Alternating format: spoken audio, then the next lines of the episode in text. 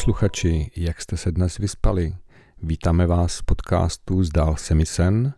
Od mikrofonu hovoří Petr Němčanský, je tady s námi taky Kateřina Kučerová a máme hosta. Markéta Kučerová, zdravím všechny. Ahoj Markéto, ahoj Kateřino, o čem to dneska bude? Tak Markéta si měla nás něco připravila společně s námi, takže bychom jí dali prostor, aby to mohla představit. Já jsem se připravila eh, pro vás takový historický čtyři královský sny, eh, který eh, mě zaujaly a ráda bych se o ně s váma podělila, protože ke každému z nich mám nějaký osobní vztah a zároveň se vydáme na takovou dobrodružnou cestu do daleké historie. Možná ještě na úvod pro posluchače, kteří neslyšeli předchozí díl, tak Markéto, proč vlastně, co tě vedlo k tomu, že se začala zaobírat sny nějakých historických postav?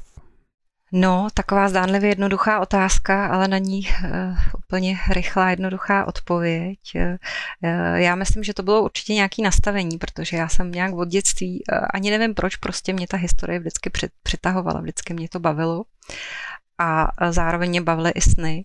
Takže v průběhu toho času vlastně jsem si tak jako do foroty, do rukávu, do kapsy, do šuplíku vlastně v hlavě ukládala nějaký sny, s kterými jsem se setkala v průběhu života, který mě nějak zaujaly. A tohle to je vlastně takový jako rychlej výsledek, když jsem přemýšlela, co bychom mohli o čem mluvit z hlediska historie snění, tak mě napadly tyhle ty jako velký královský sny, které se nám dochovaly. Jo, to je pěkný. Takže jich máš víc v šuplíku? Mám jich v šuplíku víc, ale pro dnešek, což myslím bude úplně bohatě stačit, jsem vybrala čtyři, čtyři sny. Děkujem. Tak to se na ně těšíme. Ještě bych asi měla říct, proč jsem je vybrala, že jo? Eh, všechny tyhle ty čtyři sny eh, spojují je, eh, že se zdály králům a ty králové, kterým se jim zdály, tak je považovali za důležitý až tak, že byly nějakým způsobem zaznamenaný. A tím pádem se nám dochovali.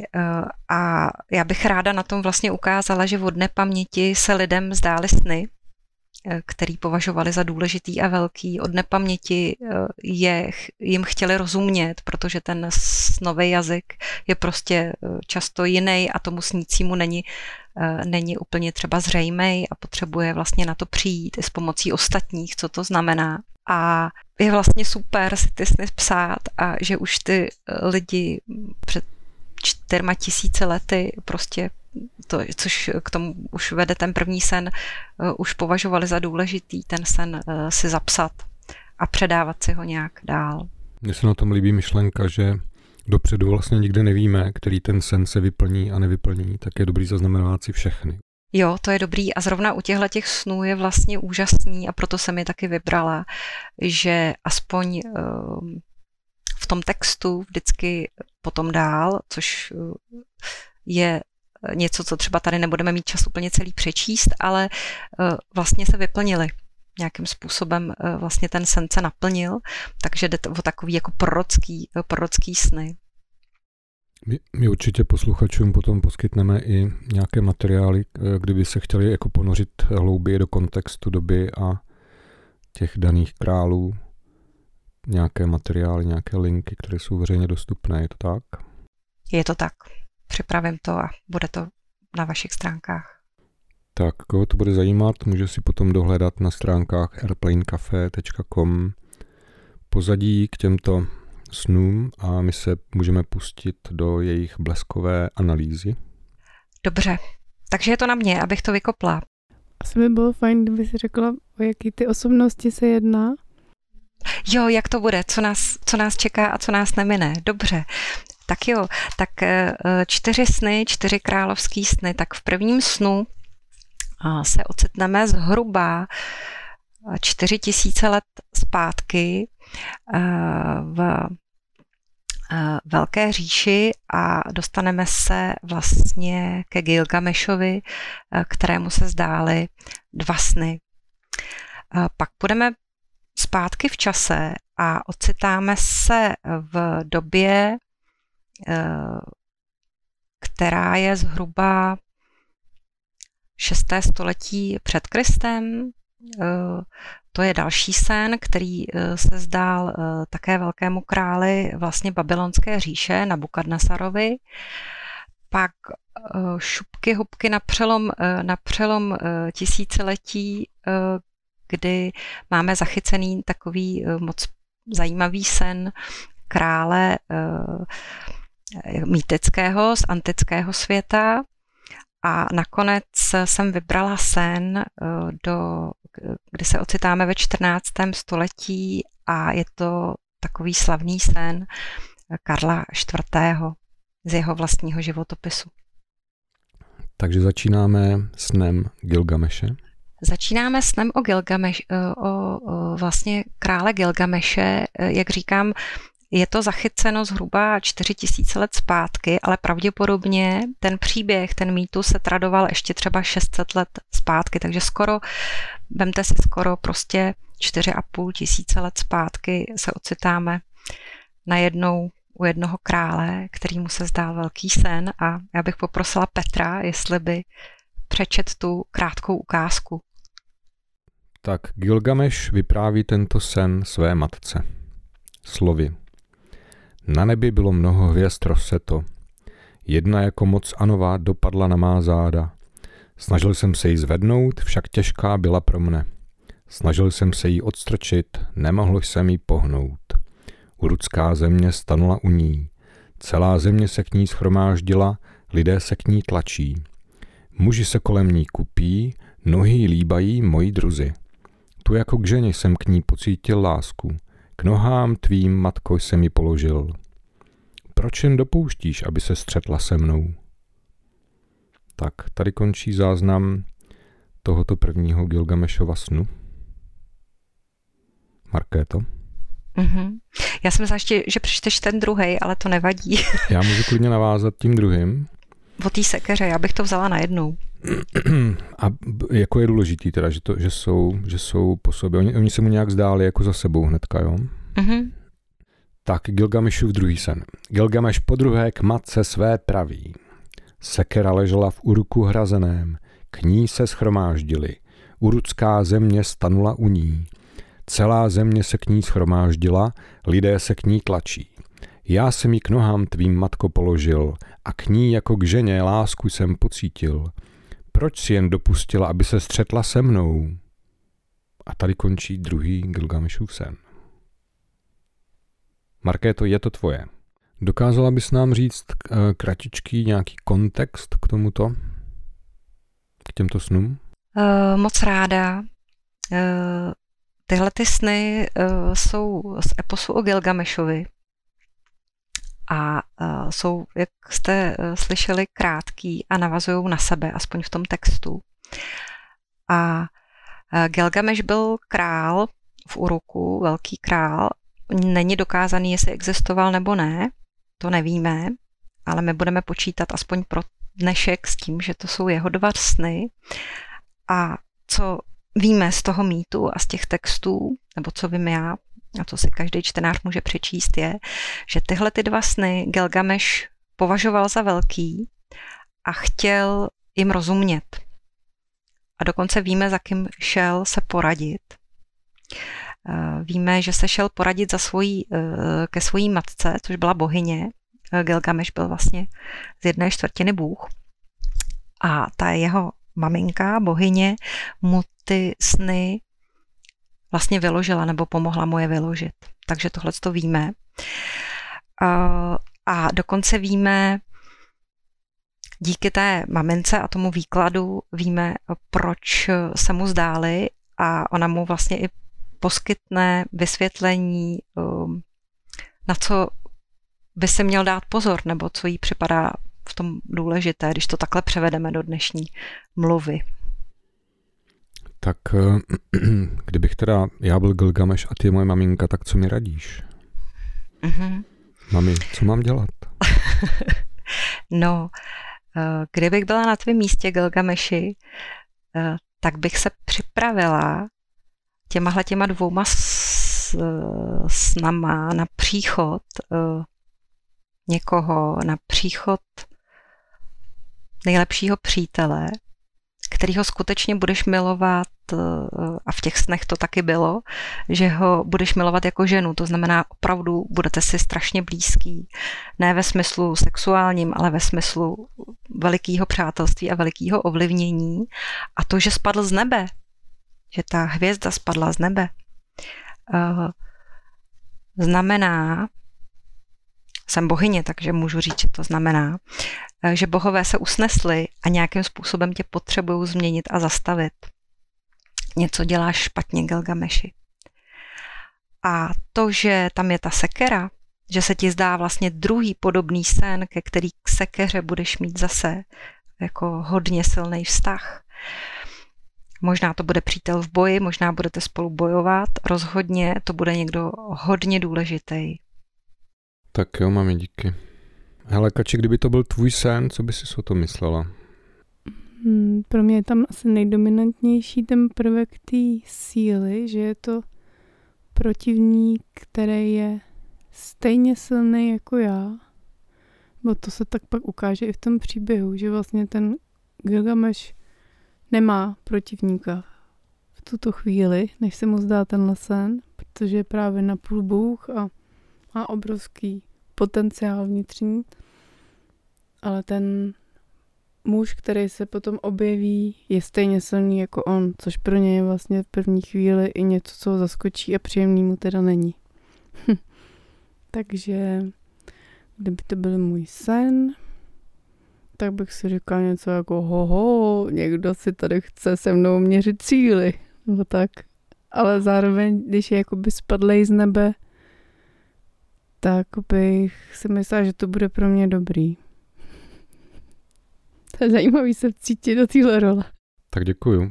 A Marké to ten Gilgameš teda předtím nějak zlobil, že potřeboval mít um, někoho po svém boku ještě, který ho bude jako trošku mírnit? Jo, bylo to, že upění lidí uh, prostě nevládl, když bych to tak nějak jako, jako hodně rychle z, z, nevládl dobře, dost lidi pod ním trpěli. A to už víme, co se jako potom stalo, eh, že vlastně ten Gilgamesh byl připravený díky těm dvou snům a díky tady tomu výkladu na to, že se něco takového stane a skutečně mu přišel do cesty Enkidu. A to je strašně zajímavý příběh, protože Enkidu ze začátku vypadal, že je to ten největší protivník, který jakoby je hoden toho Gilgameše, aspoň co se týče síly. Ale jak byl na něj Gilgameš připravený, tak za ním poslal to jsem vlastně zapomněla říct, že ten, že ten Enkidu byl divej muž, že přišel vlastně z lesa, eh, že to byl někdo necivilizovaný, divoký a ten Gilgameš vlastně za ním poslal nevěstku s pivem, což jsou takový dva fenomény, který vlastně člověka, aspoň podle mýho, odstrhávají z té říše těch zvířat do, a civilizují ho do té lidské kultury. Eh, ten eh, Enkidu poznal lidskou lásku a blízkost se vším všudy. Ta nevěstka mu ještě vypráví příběhy, je to skutečně jako odbornice na lásku a dá mu okusit piva, omamného posvátního nápoje, který vyráběli lidi a tím letím vlastně ho civilizuje a tím letím ho přivede k tomu Gelgamešovi. Ale celá tady ta akce je vlastně nějaký akční plán, bychom mohli teda s takovou jako nadsázkou říct od Gilgameše, který byl vlastně připravený, že se něco takového stane.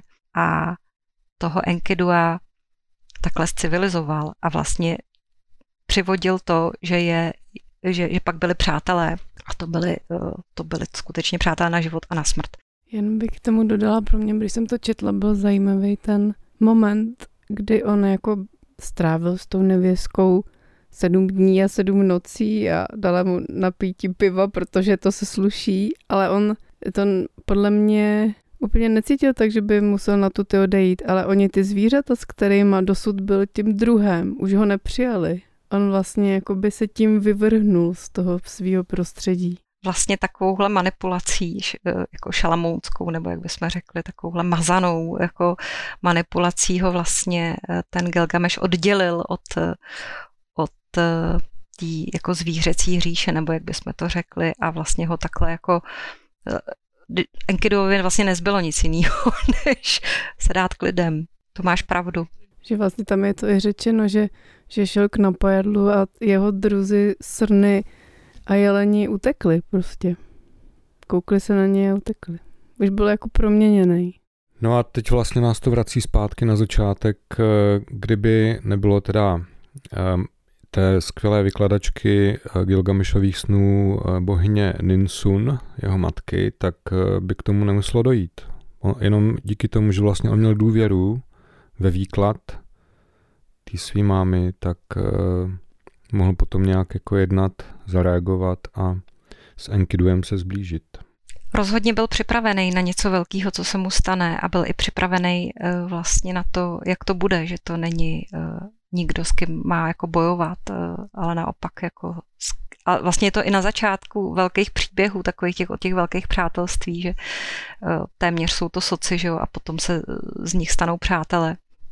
Tak tohle bylo to samé a vlastně aspoň nám se zdá, nebo nám se může zdát při tady tom jako hravém výkladu, že na to byl připravený a že toho Enkidu a takhle přijal díky vlastně tomu, že těm snům porozuměl. Nějak se je vyložil a nějak byl připravený na to, co se stane. A víme, jestli se teda potom Gilgamešovo chování změnilo, jestli přestal být tyranem?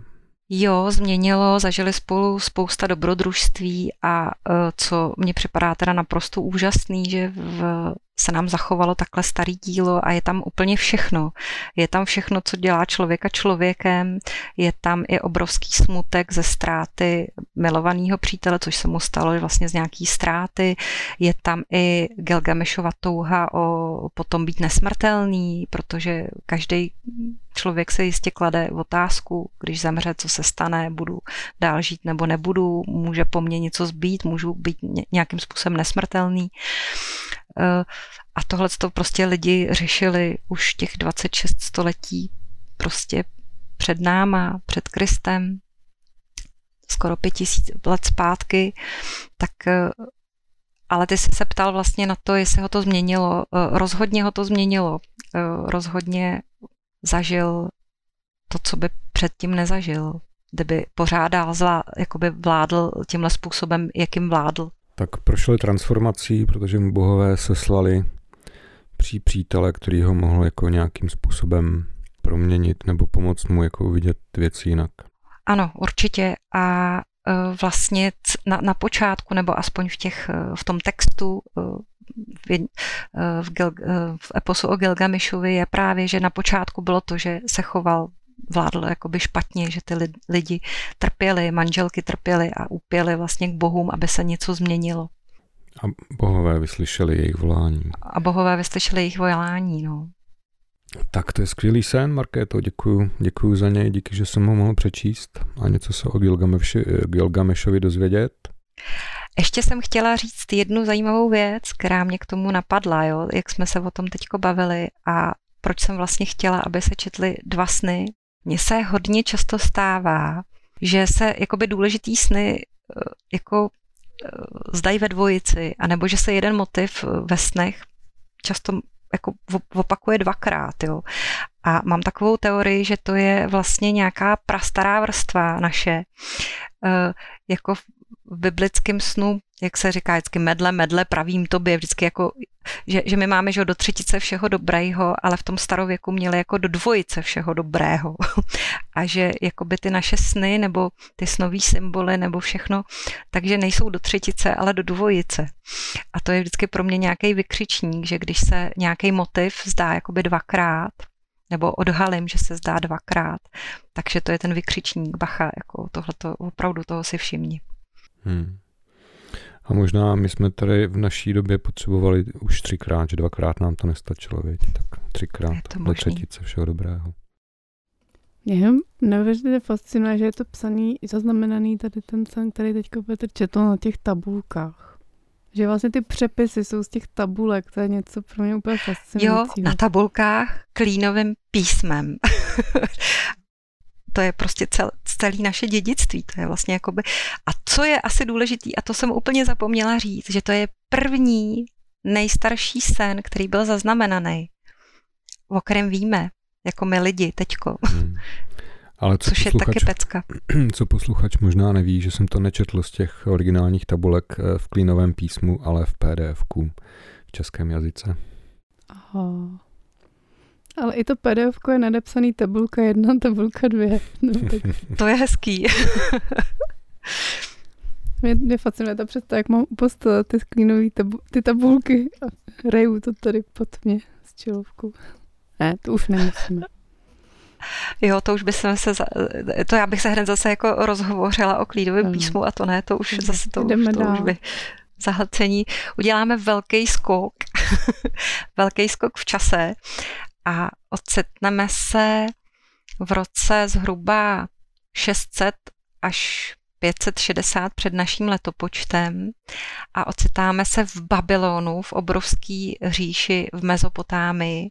Předtím jsme byli v Uruku, těch 4-5 tisíc let zpátky, taky Mezopotámie, taky úrodna, takový ten klasický úrodný trůhelník, co, co, o čem jsme se vždycky učili v dějepisu, že jo, ten Eufrat Tigris, tak, tak teďko jsme, teďko jsme teda v Babylonu, eh, v takzvané novobabylonské říši a budeme poslouchat sen, eh, který se zdál eh, velkému králi nebo mocnému králi, který měl nemalý ambice a vlastně udělal výbojem a takovou obrovskou říši a jmenoval se Nabukadnezar.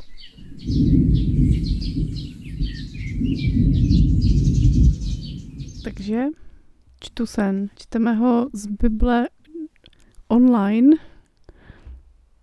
a ty přímý místa, kde to můžete přečíst, se dozvíte později.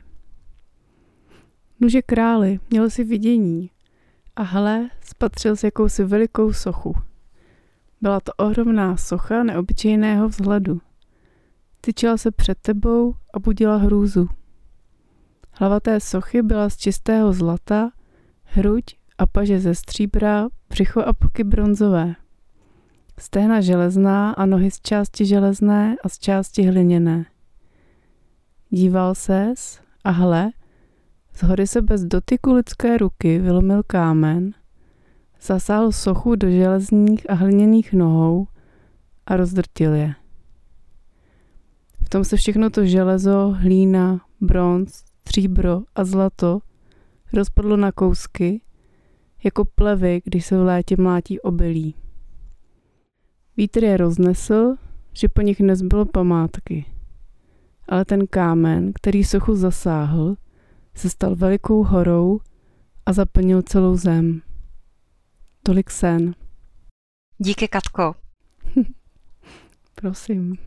Já jenom řeknu, že tenhle ten eh, text, který jsme četli, je eh, ze Starého zákona z Bible, z knihy Daniel, eh, z druhé kapitoly zhruba od verše 31, kdyby to někdo chtěl hledat a číst si znova.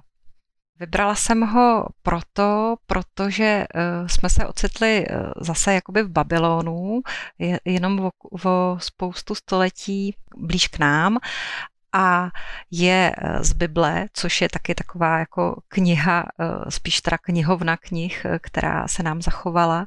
A tenhle ten text s největší pravděpodobností byl vlastně zapsaný až v druhém století před naším letopočtem a v předmluvě třeba k téhle knize Daniel si můžeme přečíst, že, že to zřejmě nejmladší kniha, která prostě vešla do kánonu starého zákona. Události se teda ode, odehrávají zhruba v tom roce 600, eh, no spíš 587, kdy ten eh, Nabukadnezár vlastně uh, zničil Jeruzalém a jeruzalémský chrám a židi, židovský, židovský lid se dostal do takzvaného babylonského zajetí a celá ta kniha je psaná proto, aby vlastně povzbudila, uh, povzbudila ten rozptýlený lid a Daniel, který ho napsal, ne, teda ne napsal, eh, ta kniha se jmenuje Daniel, což znamená Bůh je soudce, že nade vším teda stojí ten hospodin, ten eh,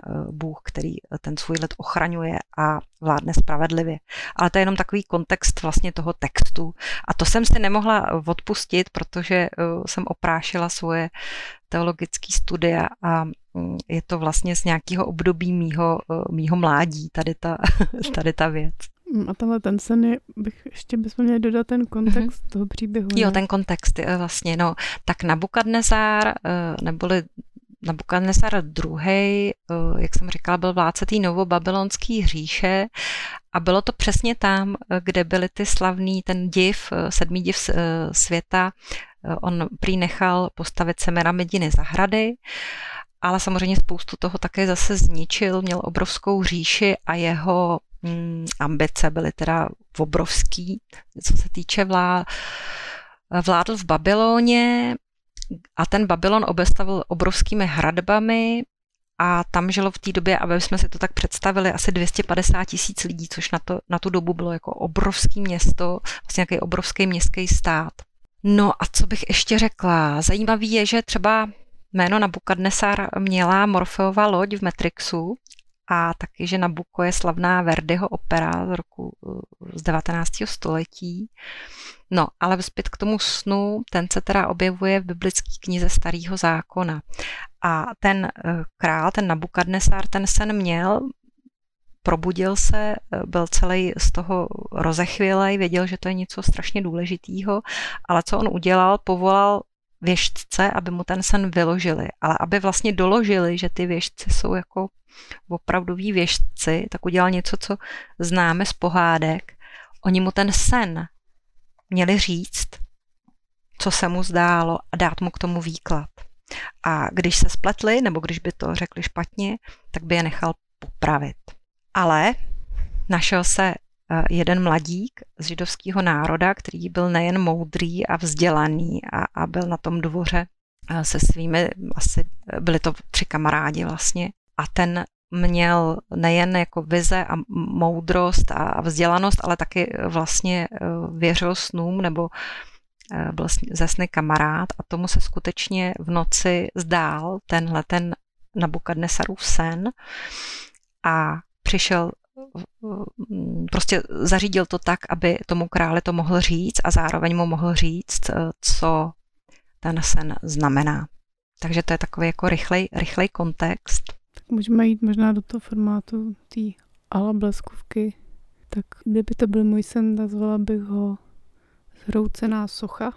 A pocity, které z toho mám, jsou takový, že trošku jako nevyskakovat se, že, že jsou tady vnější síly, které můžou zničit to, co člověk si usmyslí, vystaví, ať třeba ve zlatě, v bronzu a v čem, v čem možným dalším drahým kovu.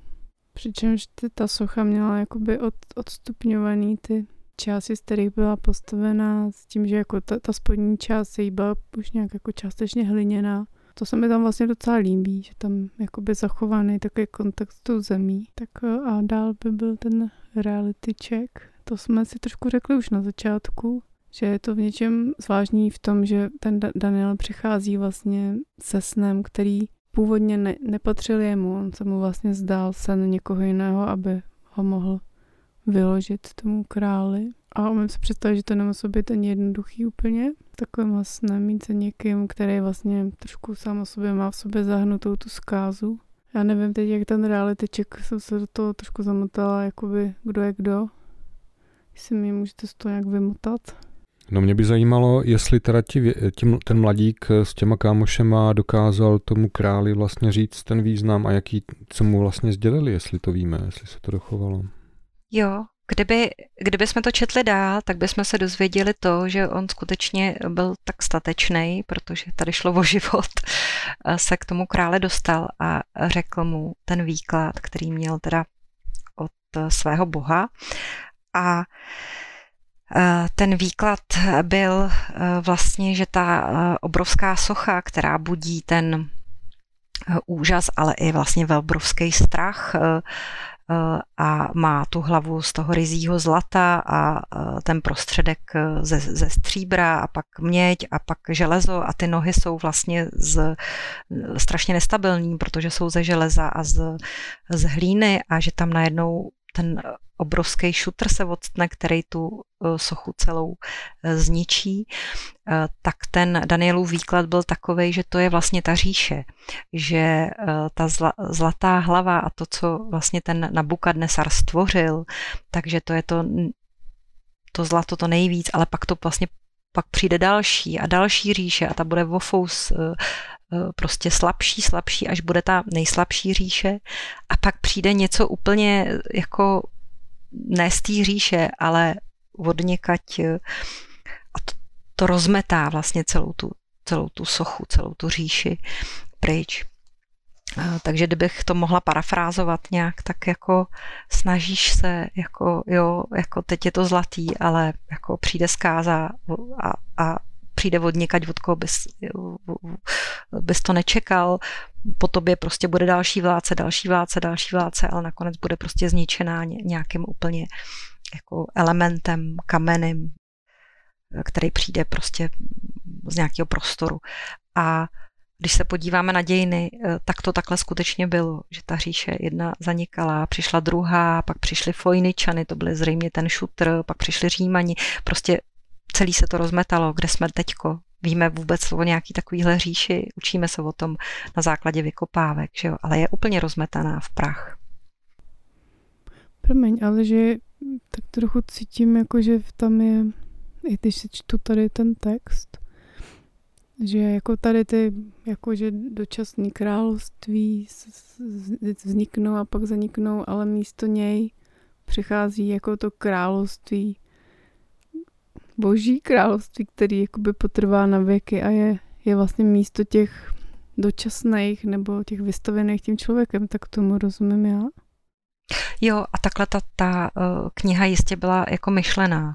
A víme mi z knihy, uh, co si o tom myslel ten Nabukadnezár, jak se k tomu postavil, k tomu snu? No, je to takový nekonečný, já tady si v tom čtu dál, takže on postavil tu zlatou sochu a nutil ostatní, aby se jim jí klaněli, že vlastně to úplně neoposlechl, by se dalo říct, ne? Jo, jo, určitě celá ta kniha je o, o, o tom, že možná si z toho vzal ten akční plán a postavil tu zlatou sochu. Hmm. Něco úplně jiného. Mě tam zaujalo teď, nevím, Markéto, jestli to bylo vědomá volba z tvé strany, anebo jestli to tak skutečně vyplývá z každé skutečnosti, že hm, tam vidím jako podobnost v tom, té pomíjivosti moci, že vlastně v, ten eh, Gilgameš vlastně musel být umírněn, aby přestal být jakoby tím eh, tyranským vládcem a Nabokadnezar zase dostal upozornění, že ani jeho Eh, království nebude trvat věčně. Že, že tam vlastně vidím v tom nějakou paralelu.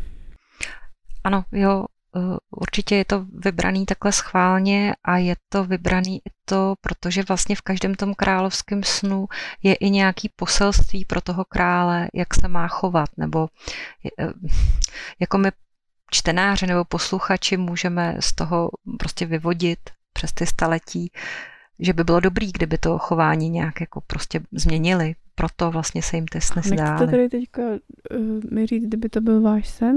Co byste si o tom mysleli? A teďka nevím, kdo váš sen ve smyslu Daniela nebo toho krále. To si vyberte. No, já už jsem k tomu řekl, jakože co, se mě na, co mě na tom, co mě na tom um, překvapilo, Markéto. To mě překvapila teda hodně. Tím výběrem předpokládám. Jo, tím výběrem. Aha, jo. jo. No a nemám potřebu asi k tomu dál víc dodávat. No mě třeba překvapilo, anebo přijde mi moc pěkný a důležitý, že ten Daniel, jehož jméno znamená teda Bůh je soudce, eh, takže měl nějaký nadání, ale že to nadání neschoval, jo. Taky jsem nebo mám takovou fantazii, že když se mi zdá nějaký takovýhle jako sen a teďko jako sice mám u dvora nějaký postavení, ale eh, ty vykladači, pokud to řeknou špatně, tak prostě jsou o hlavu kratší a, a já mám opravdu důvěru jako v to svý nadání a v to, kterou cestou to přechází a, a ještě udělám takovýhle obrovský jakoby my bychom třeba řekli akční plán, ale opravdu se k tomu krále dostanu a, a řeknu mu, co si myslím, co, co, co je důležitý. Takže to vlastně všechno dobře dopadlo. Taky to mohlo dopadnout prostě blbě. A ten Daniel ale nemohl vědět, jak to dopadne. Mohl mít jenom důvěru. V té biblické knize má samozřejmě důvěru ve svého boha, v hospodina, v starozákonního boha. A z toho čerpá, ale taky čer, vlastně čerpá z toho svého nadání. Pro něj to jako není, nejsou dvě věci, že jo? Ano, jo, jo, máš pravdu. A to, že z toho pak ten král udělal třeba tu zlatou sochu místo toho, aby nějak udělal něco jiného, to už je jako vlastně zase ten příběh sám. To bychom se dostali zase někam jinam, ale připadá mi moc hezký, že ten sen končí tím rozmetáním vlastně té říše a my se skutečně dostáváme jako pomyslně k tomu kameni, k další říši a k dalšímu snu. Vlastně dostáváme se do antiky, do uh, římské říše, uh, dostáváme se na přelom vlastně tisíciletí a uh, dostáváme se k dalšímu snu, k antickému snu.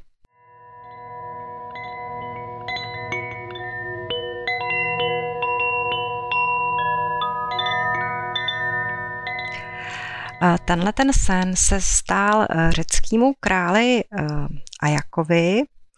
Ajakos vládl na ostrově Aigíně a ten sen nám vlastně zachoval a napsal a jako takovou po, vlastně přetvořil, nebo vymi, ten, ten kdo, ho, kdo ten sen uchopil, tak byl Ovidius, eh, slavný eh, římský eh, básník. A tenhle ten sen pochází z jeho nejslavnější knihy Proměn, která se nám zachovala a je vlastně z přelomu, z přelomu tisíciletí, z přelomu vlastně našeho letopočtu. A takže se dostáváme do teda antického mýtického světa a vybrala jsem ji jednak kvůli tomu, že trošku tady proniká eh, moje práce, eh, protože já se strašně ráda zabývám eh, ilustracema, speciálně historickýma ilustracema z proměn, z Ovidiových proměn, takže to je taková moje srdcovka a e, zároveň se ocitáme v době, kdy byla úplně jiná říše. Byla ta římská říše, e, jako byla antika, e, byla zase jiná epocha, zase jiná kultura. A co ale zůstalo stejný, tak když se zdál králům nějaký sen, tak to většinou značilo něco velikého a chtěli mu porozumět. A tady ten sen je trochu zvláštní v tom, no však uvidíte sami, Eh, nebo uslyšíte sami, eh, jaký je. Ale víme teda o něm, že se zdál eh, řeckému králi Ajakovi a zdál se v době, kdy ten Ajakos byl zoufalý k smrti, protože mu všechny lidi, kterým vládl na tom ostrově, tak skoro všichni mu zemřeli vlastně na smrtící epidemii. A když bychom četli Mm, několik stránek před tím letím snem v tom Ovidiovi, v těch proměnách, tak bychom prostě získali popis vlastně toho obrovského zoufalství, kdy eh, nemůže zachránit vlastně ty svoje lidi a zároveň prostě ta populace je strašně zdecimovaná. A on tady v tom rozpoložení prostě se mu teda zdál nějaký sen. Takže já bych poprosila Petra, jestli by nám prostě nepřečet teda úryvek. Nastala noc, já starostmi znaven jsem upadl v spánek.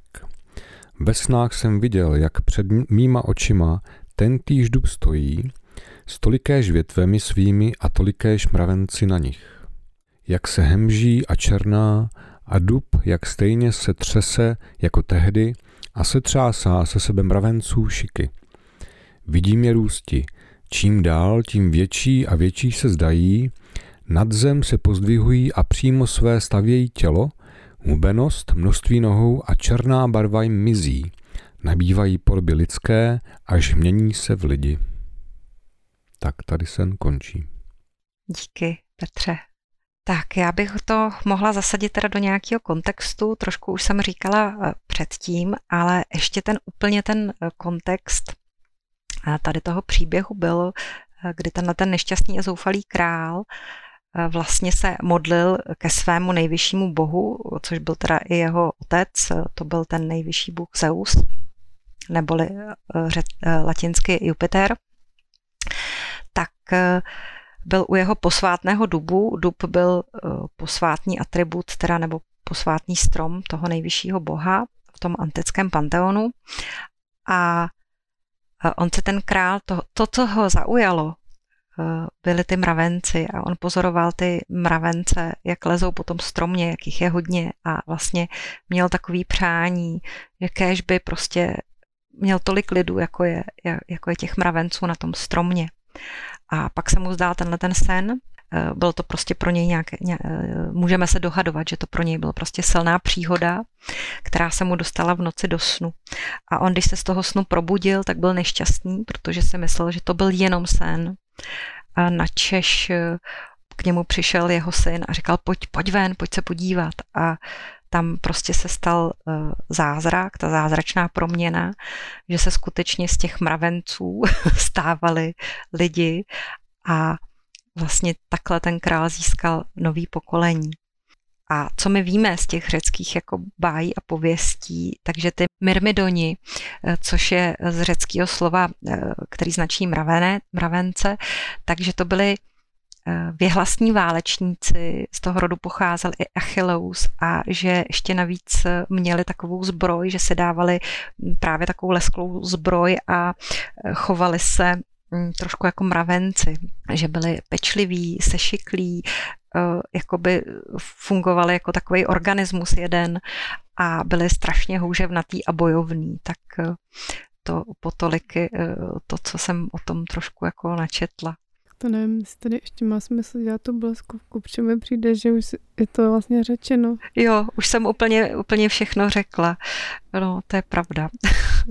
Můžeme si třeba jenom říct, co pro nás každého je, je tam zajímavé v tom, nebo co by nás upoutalo? Jo, to by bylo pěkný. Nebo co vás upoutalo vlastně tady na tom úryvku, na tom letom snu? Mně se tam líbí, že jako šel na to posvátné místo reálně, kde vlastně usnul a že to pozná, posvátné místo se jakoby v tom snu proměnilo do, do toho daru, té vize, nebo přineslo, přineslo jakoby tu naději v nějakém obrazu. Četla jsem to, takže jsem tam četla, že se probudila. Už se to vlastně dělo, že jo.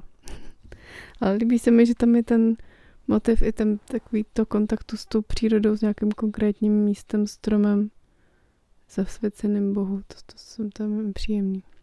Mm-hmm.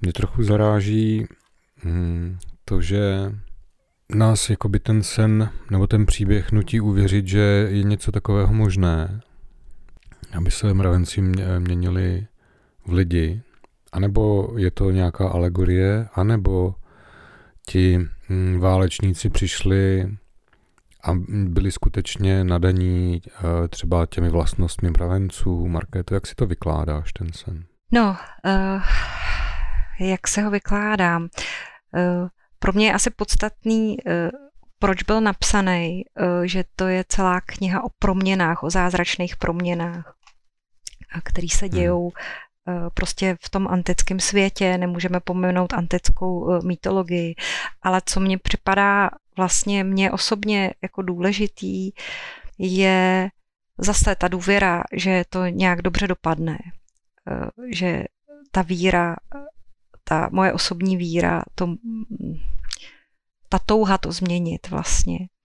Potom Potom si myslím, že mravenci jako takový symboli, jako symbolický, prostě to je, že to taky zase máme všude v pohádkách, ty jsou většinou hodně jako něco dobrýho, nebo nějaký síly, který pomáhají.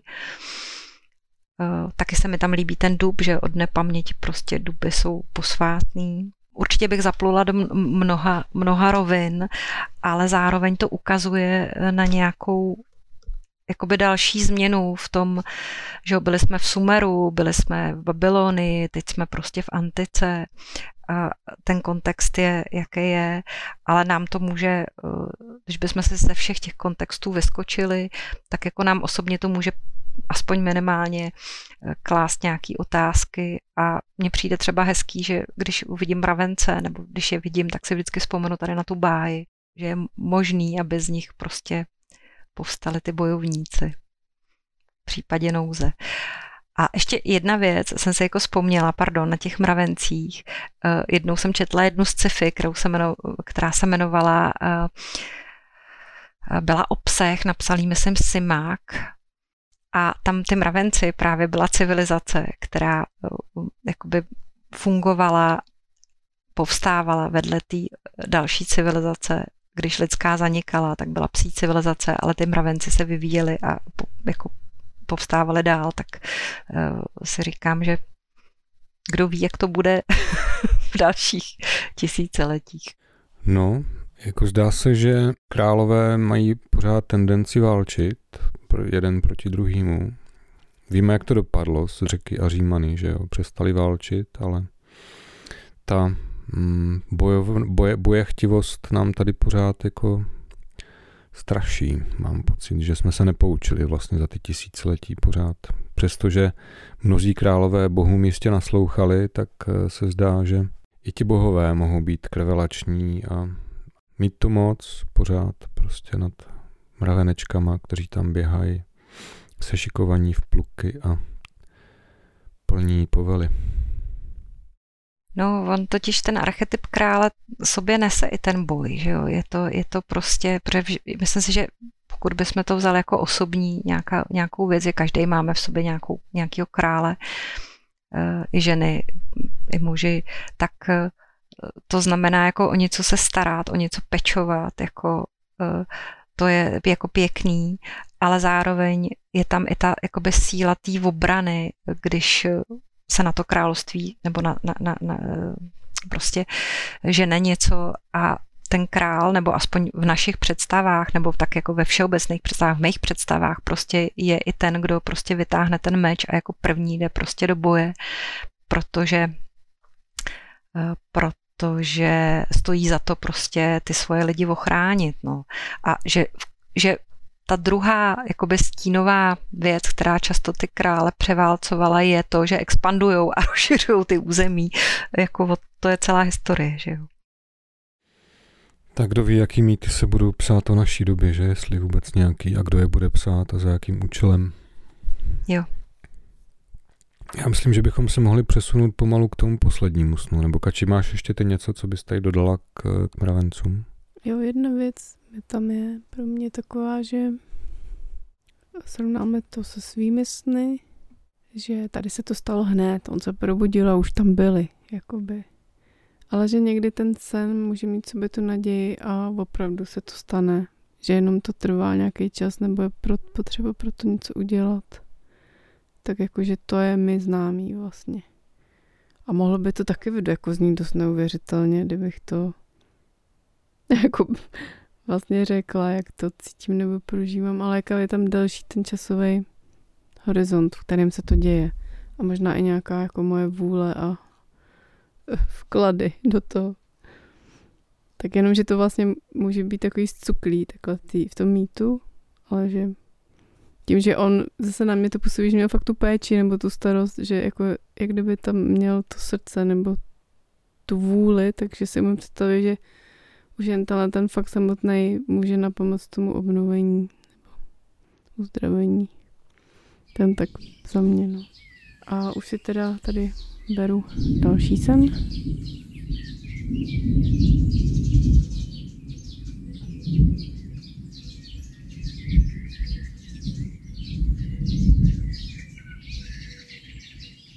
Tak jdeme do toho.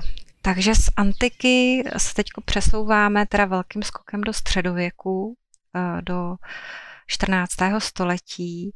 Eh, měli jsme předtím antické mýty a pověsti eh, a videové proměny, které nás ovlivnily a naší kulturu ještě pořád ovlivňují po těch 2000 let, co, co vznikly, co je Ovidius napsal, ale zároveň s tím už vlastně eh, na tom začátku tisíciletí nás ovlivnilo křesťanství a spoustu dalších jako faktorů, ale víme o tom, že antika vlastně pominula a my jsme teď rovnými, no, eh, rovnýma nohama ve středověku v 14. století. A abych to uvedla, tak ocitáme se jedné letní noci 14. srpna v italském Trenzu a Karel IV. Eh, měl té noci sen. Otec náš nedlouho po nás se dal na cestu do Parmy. I přijeli jsme spolu do vsi jménem Terenzo v území města Parmy v neděli 15. srpna na den na nebevzetí svaté Pany Marie. Této noci pak, když jsme usnuli, ukázal se nám toto vidění. Anděl páně se postavil vedle nás na levé straně lůžka a udeřil nás do boku. Řka, staň a pojď s námi. My pak jsme v duchu odpověděli, pane, nevím ani kam, ani kterak bych s vámi šel. A on chopiv nás za vlasy na tepení hlavy, vyzvihl nás sebou do vzduchu, až nad veliký zástup jezdců v odění, kteří stáli před jedním hradem připraveni k boji. A držel nás ve vzduchu nad zástupem a pravil nám, pohleď a vys. A hle, jiný anděl se stoupil z nebe a drže ohnivý meč v ruce, udeřil jednoho uprostřed zástupu a utěl mu mužský út tím mečem a ten jakoby smrtelně raněn umíral sedě na koni. Tu držená za vlasy pravil anděl. Znáš-li toho, jenž byl udeřen od anděla a zraněn až k smrti? I řekli jsme, pane, neznám, ani místa nerozeznávám. Řekl, věst, že je to Dolphin z Viene, který pro hřích smilství byl takto od Boha raněn. Nyní tedy se mějte na pozoru a otci svému můžete říci, aby se střehl podobných hříchů, nebo vás ještě horší věci stihnou. My pak litující onoho Dolfina z Kvída z Viene, jehož babička byla sestrou babičky naší a on sám byl synem sestry krále uherského Karla I. Tázali jsme se anděla, zda se bude moci vyspovídat ti před smrtí? I byl jsem velice zarmoucen. Odpověděl pak anděl Řka.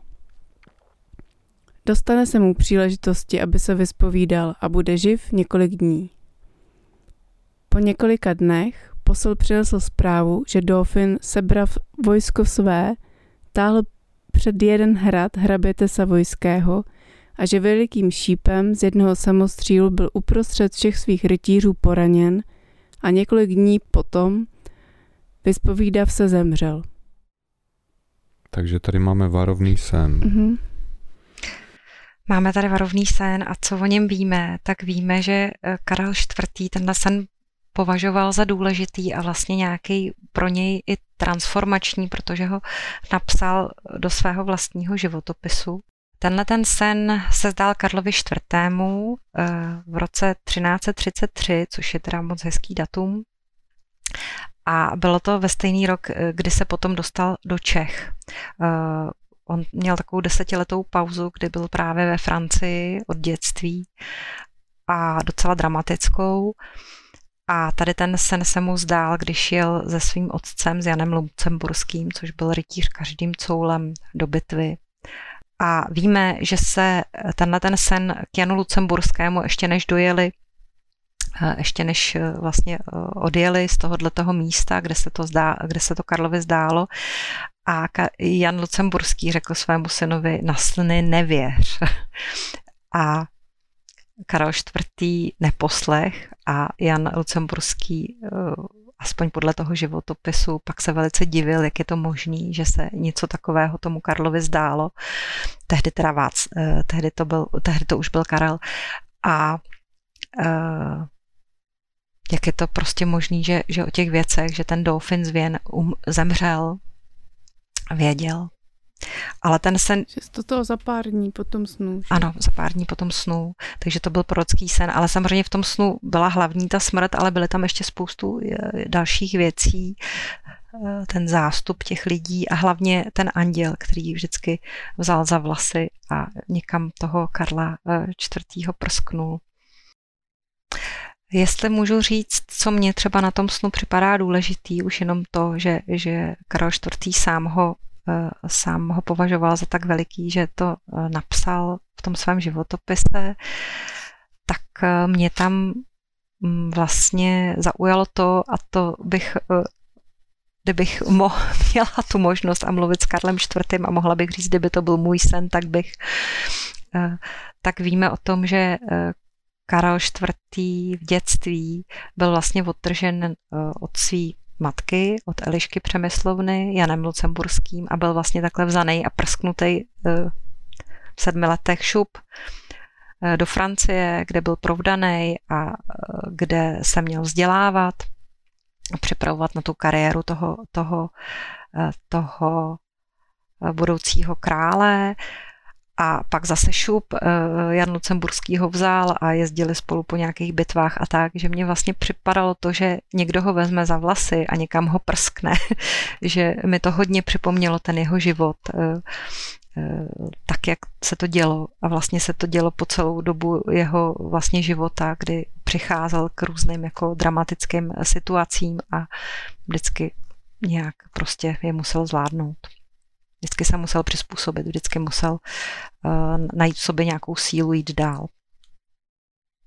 Mě by ještě zajímalo vlastně vy, že já takhle hodně mluvím, teď už cítím, že ty poslední dva sny, že už jsme jako unavený, že hodně mluvím já, jako co, co vás na tom zaujalo, co, nebo jestli vás vůbec něco zaujalo. Já bych to schrnul jako pro sebe vlastně všechny čtyři sny, co mi tak, um, co, co to ve mně rozrezonovává co to ve mně rozehrává, tak vlastně tam vnímám tu pomývost moci a mm, vlastně, že ve všech těch snech uh, je vidět, že, že byli důležitý a bylo jim nasloucháno a na základě vlastně toho, mm, toho sdělení se každý vlastně z těch snících králů mohl nějakým způsobem zachovat.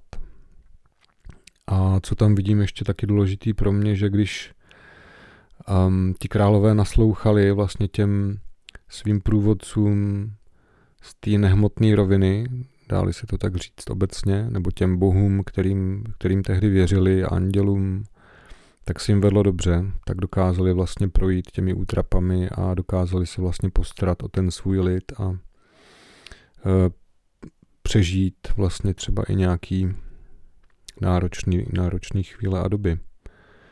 A Zajímalo by mě určitě, kdybychom mohli nějaký, nějaký díl věnovat snům královen, jestli se, jestli se nějaký takový dochovali v nějakých uh, zápisech, tabulkách nebo na papíru nějakým. Tak to děkuji každopádně, bylo to pro mě hodně zábavně a obohacující dneska. Kači, co máš ty? Měla bys nějak na závěr, dokázala bys to nějak schrnout pro sebe? Hmm, mě už jako ovlivnilo, když jsem si to četla, když jsem se na to jako připravovala, tak mě jako udivilo, jak mě to vlastně hodně baví, ty texty. Něco z toho jsem znala ze školy, většinou s tou reprodukovanou formou, že tady to nahlídnutí třeba do pár kapitol je vlastně daleko víc, než co kdo o tom povídá kde. Ta autenticita toho, jak kdyby se to prostě dělo, tak akorát je to psaný jinýma slovama, že se mi líbí ty jiný slova prostě, to pro mě takový jako lahodící uchu. A některé prvky ve mně jako by byly hodně jako výrazný. Já už nevím, kde to bylo, podle mě v té Bibli, že vždycky, když se stalo něco, jako co se jim nějaký zásah, že se jim něco nelíbilo, nebo to byl nějaký průšvih, tak oni si rozervali šaty. A to mě úplně, ten pocit vlastně znám, já akorát jsem si to nikdy nedovolila, že jo. Tak takovýhle, jakoby na mě na mě, na mě šly jako z toho takový inspirace, řekněme. A hodně to na mě jakoby působilo, teda jsem si uvědomila, kolik vlastně ta Bible jako do velké míry je postavená i na těch snech a na těch vizích a tak prostě mě to jenom posílilo v tom, jak eh, to považuji jako za důležitý, no, to snění pro každého z nás, to naše aktuální snění právě teď. A taky děkuju, jako užila jsem si to, i mě to baví, jak je nás víc, to takový jako nečekaný, co se bude dít. Já vám moc děkuji za trpělivost a že jste se mnou prošli takovouhle jako dlouhou cestu. Když si ty sny stavím vedle sebe, tak mi připadá úžasný, že přes ty staletí, přes toho Gilgameše, přes toho Nabukadnezara s Danielem, eh, přes eh, krále Ajaka, o kterým psal Ovidius, eh, přes Karla IV., který ten sen zachytil sám, že jsou to prostě sny, který ty snící považovali za důležitý, nebo aspoň ty, co o nich psali, že byly zaznamenaný, díky tomu se nám zachovali, že mají podobný způsob eh, toho, co nám se zdá, že mají podobný že jo, symboly, nejsou to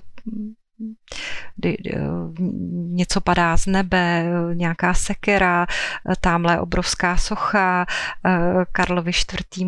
prostě vidí nějakou bitvu s tím, že ho chopí anděl, z mravenců se stávají lidi, že vlastně ten sen hovoří k nám pořád jakoby stejným jazykem přes ty staletí, že se jako dostáváme opravdu do té snové říše, kde se můžeme eh, taky stát králama. A že to v sobě ne, jakoby nese nějaký transformační prvek, že když ty sny ty králové vzali vážně, a, takže se s nima něco stalo, ale že tam je i riziko, že to vlastně vezmete blbě a nic se jako pořádního nestane. Eh, že, že, že jde o to jako zachytit to, co nás může změnit, protože třeba ten poslední sen, který se zdál tomu 17-letýmu Karlovi, tak ono ho to opravdu ovlivnilo, protože to taky bral jako od toho anděla varování před neřestným životem, který se v té době byl prostě normální a on se snažil eh, jako žít, eh, nebo jeho program byl prostě tak, ne, že by se vymykal nějakým středověkým panovníkům, ale rozhodně prostě eh, se snažil žít nějak dobře a královsky, tak jak podle sebe měl.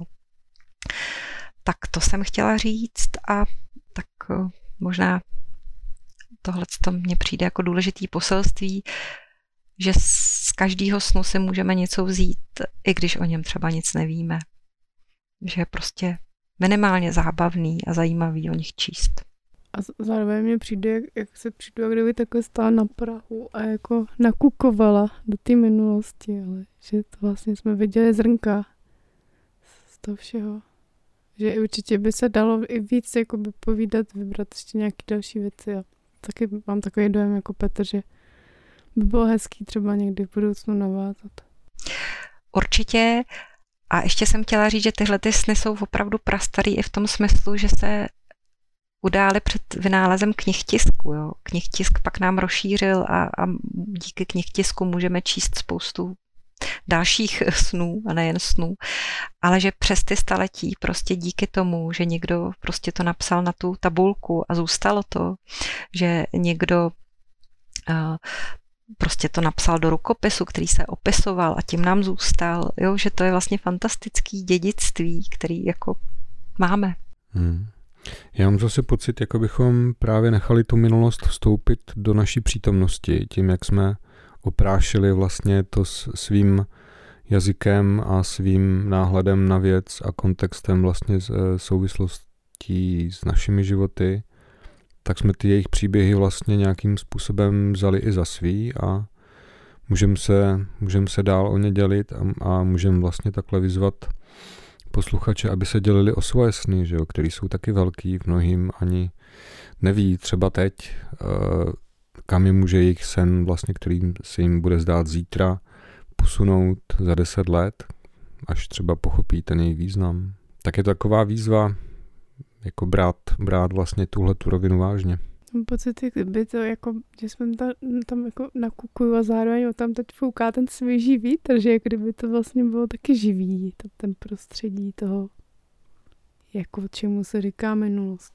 No, já si myslím, že tím, že vlastně si o tom čteme, povídáme a nějakým, nějak to prožíváme, tak tím to vlastně taky oživujeme, že jo, a nějak to taky měníme. Jako v těch videových proměnách se mění ty mravenci v lidi, tak my vlastně přes ty staletí taky něco oživujeme a měníme a nějak to posouváme dál, což mi přijde fantastický. Takže sny, sny rozhodně berte vážně, zapisujte je, ať se zachovají. ať se zachovají a hlavně eh, vnímejte, nebo to bych vlastně chtěla říct na závěr, že vlastně mají v sobě mnohdy asi eh, eh, potenciál, co bude v budoucnosti, ale hlavně ten potenciál měnit člověka na jeho cestě. Tak jo, Markéto, moc, moc díky za tvoje poklady a vklady. Budu se těšit někdy na příště. Doufám, že nám to spolu ještě mm, na nějaké téma vyjde někdy v budoucnosti. Nicméně v příštím díle se potkáme s naší další kolegyní, učitelkou snění. Můžeme prozradit, Kači? Mm-hmm. Přijde Martina Švarcová a těšíme se, že v první části nebo v prvním díle se společně si popovídáme o její praxe snění a uvidíme, bude-li se chtít, na co se bude chtít zaměřit v tom dalším. Předpokládám, že to bude arteterapie, ale to už tady vařím z vody úplně.